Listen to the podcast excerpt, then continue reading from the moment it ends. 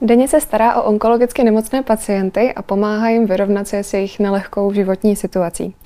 O práci klinické psycholožky na onkologii a komunikaci s pacienty si dnes budu povídat s hostem dnešního rozhovoru. A tím je eh, klinická psycholožka a psychoterapeutka doktorka Lucie Babicová. Dobrý den. Dobrý den, děkuji za pozvání. Já děkuji, že jste přišla k nám. A když se řekne, že působíte jako klinická psycholožka na onkologii, tak si spousta lidí představí jakousi smutnou práci, práci s lidmi, kteří jsou třeba na sklonku života. Je to pravda, anebo je to trochu špatná představa? Je pravda, že si to většina lidí představí. A já vlastně na sebe můžu klidně prásknout, že já jsem nebyla v tomhle tom výjimka. Jak když jsem se ucházela o post klinické psycholožky, tak jsem měla úplně velmi podobnou představu. A vlastně hned na přijímacím pohovoru mě pan přednosta vyvedl z omilu a s tím, že byl trošičku pobouřený, když jsem mu říkala svoji představu. Říkal, no ale my tady ty lidi hlavně léčíme. Mm. Takže a, tak jsme začali naši spolupráci a já jsem brzy pochopila, že ta práce je mnohem pestřejší. A se kterými lidmi nebo pacienty, s jakým spektrem pacientů se setkáváte ve své praxi? Mm-hmm. Když bychom to vzali podle léčby, jak vlastně prochází onkologickou léčbou, tak eh, na naší kliniku přichází pacienti, kteří už jsou diagnostikovaní, to znamená vědí, že mají rakovinu. Tím pádem a já většinou se nedostávám do kontaktu s lidmi v období, kteří pacienti sami označují jako nejnáročnější a to je takové období nejistoty, kdy oni tuší, že se něco děje, ale neví vlastně, jak je to vážné. Nejčastěji nebo nejdřív se setkávám právě s lidmi, kteří už jsou u nás a, a kteří začínají léčbu a je toho na ně prostě moc. Jedna, která se vyrovnávají s tím šokem, že jsou nemocní, a zároveň, když k nám přijdou, tak vlastně je na ně navalena strašlivá jako spousta informací, co vlastně mají za nemoc, jak se to bude léčit, jaké jsou možné nežádoucí příznaky a oni tím mohou být zahlceni. U těchto těch pacientů většinou stačí nějaká podpora, ujištění, že vlastně že to, co prožívají, je normální, což je mimochodem asi moje nejčastější věta v ambulanci, že je to normální, co prožívají, že prostě um, nějaký šok a třeba zloba nebo deprese, že prostě to je normální reakce na nenormální situaci. A většinou u nich stačí jenom taková nějaká podpora nebo nějaká krizová intervence, a někdy i takové ujištění, že kdyby náhodou nezvládali, tak prostě můžou kdykoliv za mnou přijít, že o mě vlastně vědí, že na té klinice působím. Další skupinou pacientů jsou lidé, kteří jsou teda v léčbě a nějakým způsobem to špatně snáší. A nejčastěji to je problematika úzkostně depresivní, můžou tam být poruchy spánku, můžou tam být komunikační problémy třeba v rodině. A nebo tam může být ještě nějaká kumulace dalších stresových událostí a tam vlastně pracuji hlavně psychoterapeuticky. Pak takovou zajímavou skupinou pacientů jsou paradoxně ty, kteří jsou po léčbě a jsou třeba v remisi, ale tam často dochází k tomu, jak oni to sami popisují, já jsem tu léčbu zvládl levou zadní, fakt jako jsem bojoval, poslouchal jsem ty doktory, neměl jsem nějaký problémy a teď vlastně celou dobu jsem se upínal na to, až mi řeknou, že, že jsem zdravý, teď se to prostě stalo a jako kdyby prostě zmizela veškerá radost ze světa. A prostě nemám z ničeho radost, nic mě nebaví, co jsem dřív měl rád, tak, tak prostě nevím, co mám dělat, nepoznávám se nevím vlastně, kdo jsem, nevím, jakou mám hodnotu. A, a vlastně jako došlo k vyčerpání energie a zdrojů, to všechno vlastně padlo během té léčby. Takže tam vlastně pomáháme zpracovat tuhle událost, nějaký začlenit do života toho pacienta. No a pak teda tady jsou uh, ti pacienti, pro které už bohužel aktuální medicína nemá prostě možnosti, jak jim pomoci. Uh, to je vlastně skupina pacientů, kde končíme onkologickou léčbu, přecházíme na nějakou symptomatickou nebo paliaci a sama vlastně vidíte, že to je jenom část těch pacientů, kterým se věnuju.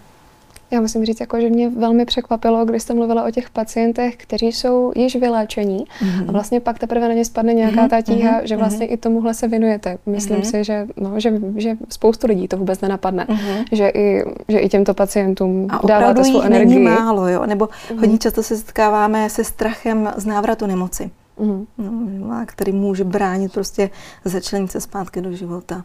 A kterých těch pacientů je nejvíc z toho spektra, které jste teďka jmenovala? Mm, asi těch během té léčby, protože mm, vlastně tam, tam se to i nejvíc nabízí. A já jsem i pro ambulantní pacienty, ale vlastně jsem tam i pro hospitalizované pacienty, takže když se objeví nějaký problém v rámci hospitalizace, tak mě většinou volají k tomu pacientovi, takže asi se to nejvíc nabízí, že se nejvíc budu setkávat s lidmi, kteří se v nějaké faktuální léčbě. Prožíváte se svými pacienty i jejich neštěstí, anebo to nějak v sobě sama oddělujete, že teda tady tohle je pacient, tady už je hranice, tady jsou moje pocity? Mm-hmm. No, obojí. Obojí, ono to vlastně vychází z mé terapeutické praxe, která uh, vychází z gestalt terapie, ve které jsem vzdělaná. Um, Každý terapeut vlastně má být schopen si představit realitu toho pacienta, tak jak by to byla jeho realita. To není specifikum gestalterapie, to mají všechny směry psychoterapeutické a známe to i z běžného života, prostě to je běžná empatie. Ale v gestalterapii se mm, jde ještě trošku dál, říkáme tomu inkluze. A, a je to vlastně o tom, že já si umím představit, co ten pacient asi prožívá, ale zároveň si jsem vědoma sama svého prožívání. A uvědomuji si, že třeba můžu to prožívat podobně, ale určitě ne úplně stejně, že tam je prostě nějaká moje odlišnost. A vlastně vědomí téhle odlišnosti mě pomáhá vlastně jít do toho světa toho pacienta, i když může být plný bolesti a úzkosti a nějakého trápení a zároveň vlastně se v tom nějak neutopit, nestratit.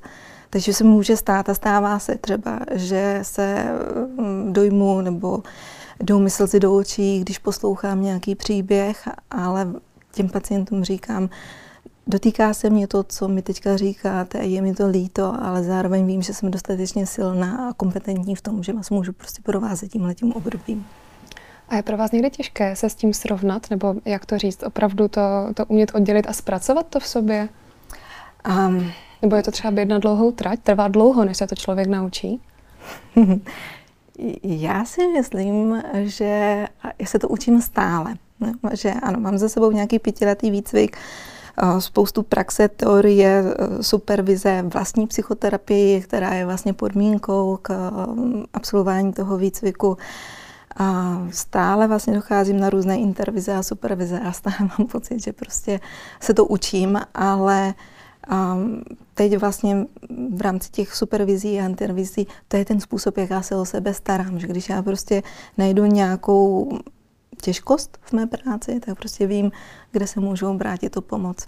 Supervize je tedy to, že i vy sama jdete na nějaké sezení. Ano. A ano, co ano. na těch sezení, co tam děláte, co probíráte s tím supervizorem? Probíráme právě ten daný konkrétní případ, ve kterém cítím nějakou těžkost. A, a jednak má to pro mě takové jakoby dvě roviny. Jednak, co bych mohla udělat ještě s tím pacientem, buď to, co dělám dobře, nebo co by možná stálo za vyzkoušení, nebo co, co by bylo jako zajímavé ještě doplnit. A pak je tam ta druhá rovina, co to teda dělá se mnou jako s člověkem. A ovlivňuje vás ta práce někdy i třeba v osobním životě? Stává se vám, že se někdy třeba odnášíte nějaké těžkosti domů nebo něco takového? Já chci říct ne, ale vlastně asi to je otázka, na kterou by mohla odpovědět jenom moje rodina, tak mm-hmm. doufám, že ne, doufám, že ne. Já, já mám teda velké štěstí, a, že můj manžel je velmi tolerantní ke všem mým výmyslům a, a, a zaměstnání, který si vybírám, nikdy jsem si nevybírala jako takové nějaké jednoduché oddělení. Mm-hmm. A a myslím si, že jako díky němu to nějak by zváno, že když fakt jako je něco těžkého, tak uh, požádám o nějaký extra čas pro sebe, jdu, jdu ven, skákat přes švihadlo, běhat, nebo mám ráda vzdušnou akrobaci, takže uh, nějak jakoby tím časem pro sebe se dám do pořádku a pak doufám, že prostě funguju doma. Hmm. Ono to tak zní eh, hodně těžce, jak se spolu bavíme, hmm. ale já věřím, že vás ta práce jako naplňuje a těší, hmm. že byste ji přece jinak nedělala. Tak ne. uh, máte v ní i spoustu světlých chvil? No jo, já si myslím, že jo, že těch světlých je víc než těch tmavých. Dokonce. tak to je dobře, to je dobrá zpráva. Jak vypadá váš běžný pracovní den? Um, já si myslím, že na něm jako není nic moc extra jako zajímavého. Přijdu do ambulance, podívám se, s kým se mám ten den vidět, vytáhnu karty, podívám se, co jsme probírali, na svoje poznámky, na co se chci zaměřit, kam směřujeme s tím klientem. Zkontroluju patra, kdo je hospitalizovaný, jestli tam náhodou není někdo z mých eh, pacientů, které mám v péči. A jdu na hlášení lékařů a potom beru jednoho pacienta za druhým. A kolik máte času na ty pacienty? A to je velký benefit jako nás, psychologů. A v terapii máme 50 minut na pacienta. No tak to je krása. Kdyby tak měli lékaři 50 minut, no, že? Tak by to vypadalo úplně jinak. no a právě když teda jsme na to tak jako navázali, jak z vašeho pohledu vy hodnotíte jako schopnost lékařů, třeba vašich kolegů komunikovat s pacienty? To se mi těžko hodnotí, protože já vlastně nejsem přímým svědkem té komunikace. Já můžu maximálně hodnotit, jak probíhá komunikace na velkých vizitách, ale to zase nemá informativní ráz pro pacienta. Takže já vlastně nejsem svědkem toho, kdy se sdělují třeba informace o tom, že už nemáme žádnou další léčbu pro toho pacienta. Ale uh, musím říct, že uh, mý klienti si málo kdy stěžují na mé kolegy na klinice, většinou nejsou spokojení s lékaři mimo naši kliniku. Takže a, a samozřejmě jsou tam rozdíly. Máme tam borce, kteří by prostě s plekou mohli vyprávět a vést kurzy o komunikaci na základě své dobré praxe, ale celkově se mi na onkologii pracuje moc dobře s doktory. A radí se s vámi někdy třeba lékaři, jak mají komunikovat s pacientem? Chodí se k vám pro rady? Uh-huh, uh-huh.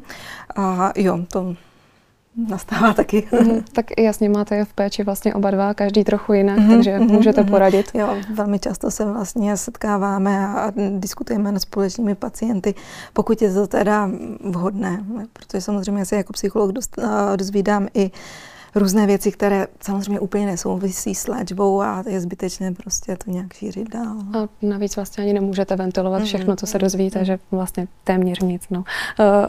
Vlastně už jsme taky na to narazili, že ta komunikace je velmi důležitá. Vlastně u vás je to hlavní pracovní nástroj. A v roli lékaře je to jako nezastoupitelná část, co se týká péče o pacienta a je všude přítomná napříč všemi obory. Um, Existuje nějaký, nějaký obor lékařský, kde jako je ta komunikace fakt nadstandardní, mm-hmm. od mhm. koho bychom se mohli učit? Mm-hmm. Já si myslím, že v tomhle tom, to má úplně perfektně zmaknutý paliativní medicína. To, tam uh, oni opravdu pro ně je to vlastně hlavní pracovní nástroj slovo, takže tam si myslím, a nenapadá mě klinický obor, který by se nemohl inspirovat tím, jak komunikují paliatři. A myslíte, že je třeba slovo paliativa ve zdravotnictví jakési stigma? Jak to vnímáte vy? Já bych neřekla, že přímo stigma, jenom si říkám, že máme možná málo zkušeností ještě s paliativními, protože to není tak dlouho, co vlastně mm, začaly vznikat v našich nemocnicích. Sama ze sebe můžu říct, že s naším paliativním týmem z fakultní nemocnice v Ostravě já mám výborné zkušenosti a moc dobře se mi s nimi spolupracuje. Tak to je dobře. A když takhle vypracujete se svými klienty, máte na ně, jak říkáte, těch 50 minut, několik eh, sezení, nebo, nebo kolik je vlastně takový průměrný počet sezení, který, mm-hmm. které strávíte mm-hmm. s jedním pacientem? Mm-hmm. Tak to je velmi různé. Mm-hmm.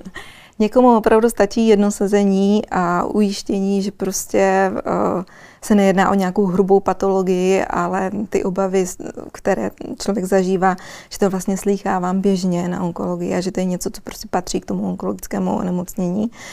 A vlastně takové ujištění někdy může jakoby stačit. A, a mám pacienty, který a, takový můj rekordman bude za chvíli dva roky v terapii.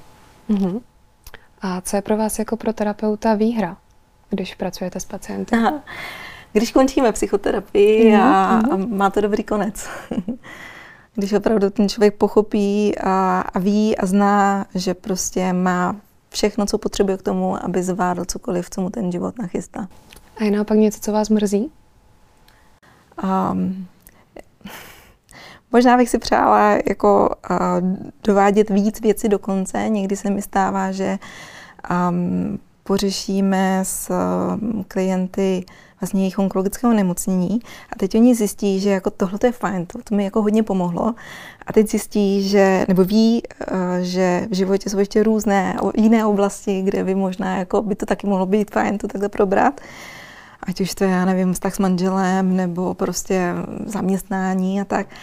A Tihle pacienti jsou většinou jako vysoce motivovaní, už tam odpadá taková ta jako mravenčí práce vybudování nějakého bezpečného terapeutického vztahu, ale prostě jako cítím, že už prostě to není úplně pro klinického psychologa, že by si prostě s tímhle tím poradil nějaký poradenský psycholog nebo životní kouč, a prostě loučíme se, když ti pacienti nechtějí, protože jsou na mě zvyklí, mm-hmm. tak mhm. prostě to musíme ukončit, protože ta kapacita není nafukovací. Rozumím. A vy už jste to teďka řekla, vlastně nastínila jste vztah, eh, který vlastně mezi vámi vzniká, mezi pacientem mm-hmm. a mhm. vámi jako tím klinickým psychologem nebo mhm. psychoterapeutem. Mm-hmm. Pozorujete třeba někdy, že se navážete na toho pacienta, nebo on na vás, on na vás spíše až nějak nebezpečně moc? No může se to stát třeba při vaší práci? Předpokládám, že jo. no, jako stát se to samozřejmě může, ale uh, mi to nedělá na schvál. Jo? Že to mm-hmm. je mhm. prostě uh, velká výhoda mých klientů je to, že oni to nemůžou dělat špatně. Oni prostě dělají, co můžou. A tohle to se stává. Um, a pokud se to stává, tak většinou to má nějaký jakoby, klinický podtext. To znamená, že si myslím, že to prostě do té ambulance klinického psychologa patří. A takový eh, lidé se jako těžko předávají, jo, takže tam prostě pokračujeme dál tak dlouho, jak to ten pacient potřebuje, a nebo do doby, kdy prostě se nějak domluvíme, že, že ten přesun zvládne. To znamená, že je to u pacientů, kteří třeba nemají jenom problém se týká toho onkologického mm-hmm. onemocnění, ale ještě mm-hmm. nějaký další. Jako většinou, pokud se nějak jakoby navážou a nedokážou ten vztah uh, nějak ukončit, tak uh, tam se nabízí prostě vztahová problematika, většinou to bývá u nějakých raných traumat a tak, takže a nedá se to třeba oddělit, že vy byste si řekla, dobře, tak já vyřeším tady toho pacienta z pohledu mého, z pohledu té onkologie, jako mm-hmm. vyřeším tenhle ten jeho mm-hmm. problém a kolega vyřeší jeho trauma prostě mm-hmm. z minulosti. Mm-hmm. Že si jako rozdělíte vlastně ta pole působnosti. A že by to probíhalo zároveň. Třeba. Mm-hmm. Mm-hmm. Že byste se tak jako vlastně vyzbavila toho přílišného jo, napojení. Jo, jo, jo. Um, z pohledu gestalterapeuta to prostě možné není, protože a, my vycházíme z teorie pole, to znamená, že já a všechno kolem mě je součástí nějakého pole, ve kterém a, všechno se vším souvisí. No, takže kdybychom si chtěli naporcovat nějakého klienta jako dortík, nebo možná ještě lepší by bylo jako to vzít po vrstvách, jo? takže řekla, jo, dobrý, já si vezmu polevu a, a ty dekorace a, a ten piškot a ty krémy, to prostě jako předám kolegovi. To prostě není možný, protože to se takhle nedá. To... Takže je to taková, řekněme, valící se koule s vámi, tak trochu. E, o, já musím říct, že těchto těch pacientů je fakt jako, mám minimum. Hmm. Jo, protože říkám, to už tam většinou předpokládám nějaký fakt hlubší problém. A já na onkologii pracuji převážně s psychicky zdravými lidmi, takže. A stává se někdy, že třeba pacienty odmítáte? Může se, já nevím, v jaké situaci, nedovedu si představit, mm-hmm, ale... Mm-hmm. Jako párkrát se stalo uh, v takové té covidové době a postcovidové době, že, že ta kapacita byla opravdu jako naplněná a a sice bylo kam objednávat jako nové pacienty, ale nebylo potom kam dávat ty stávající. Takže ano, krátkodobě se to stalo, myslím jednou, dvakrát, že, že byl stop stav. A, a byla to taková výzva pro mě k takové triáži pacientů a opravdu se spoustou pacientů jsem se potom rozloučila a předala do jiné péče. A vzala byste do své péče i někoho, koho znáte mimo? Mm-mm. Mm-mm. Proč? A koho známe, teď, teď myslíme kolegu, kolegu nebo, nebo z kamaráda. Nebo... Ne, ne, ne, protože tam dochází ke křížení rolí, to není možné. Měla jsem takovou jako, uh, zkušenost, že mi volali na uh, klůžku a předávali mi základní informace o paní a já jsem si říkala, ale já to, jako, to, to prostě mě nějak povědomí. A zjistila jsem, že ten týden jsem přijala do péči uh, její dceru. Takže vlastně tam se to muselo řešit eh, s kolegou z jiného, eh, z jiné kliniky. aby tam vlastně jakoby zaskočil za mě, protože nemohla jsem mít prostě v péči matku a dceru zároveň. Jo, rozumím. Vy se dozvídáte nějaké informace vlastně z obou stran. Jasný, a... jasný, uh-huh. jasný. Jo. Uh-huh. A já myslím, že už jsme se vlastně uchýlili k závěru, tak je něco, co vy byste si přála teďka sdělit. Uh-huh. A já bych možná překročila hranice onkologie a mé takové jako přání je, aby každé somatické oddělení mělo aspoň kousek svého vlastního psychologa. Aby to nebyl nadstandard, ale aby to byl standard. Také se vaše přání naplní. Já moc děkuji, že jste k nám přišla i přes nervozitu zvládla takhle krásně tento rozhovor. A přeji vám, ať se vám moc daří a těch světlých chvilek máte v té práci víc a víc. Mhm, dobře, děkuji vám. Děkuji. Naschledanou. Naschledanou.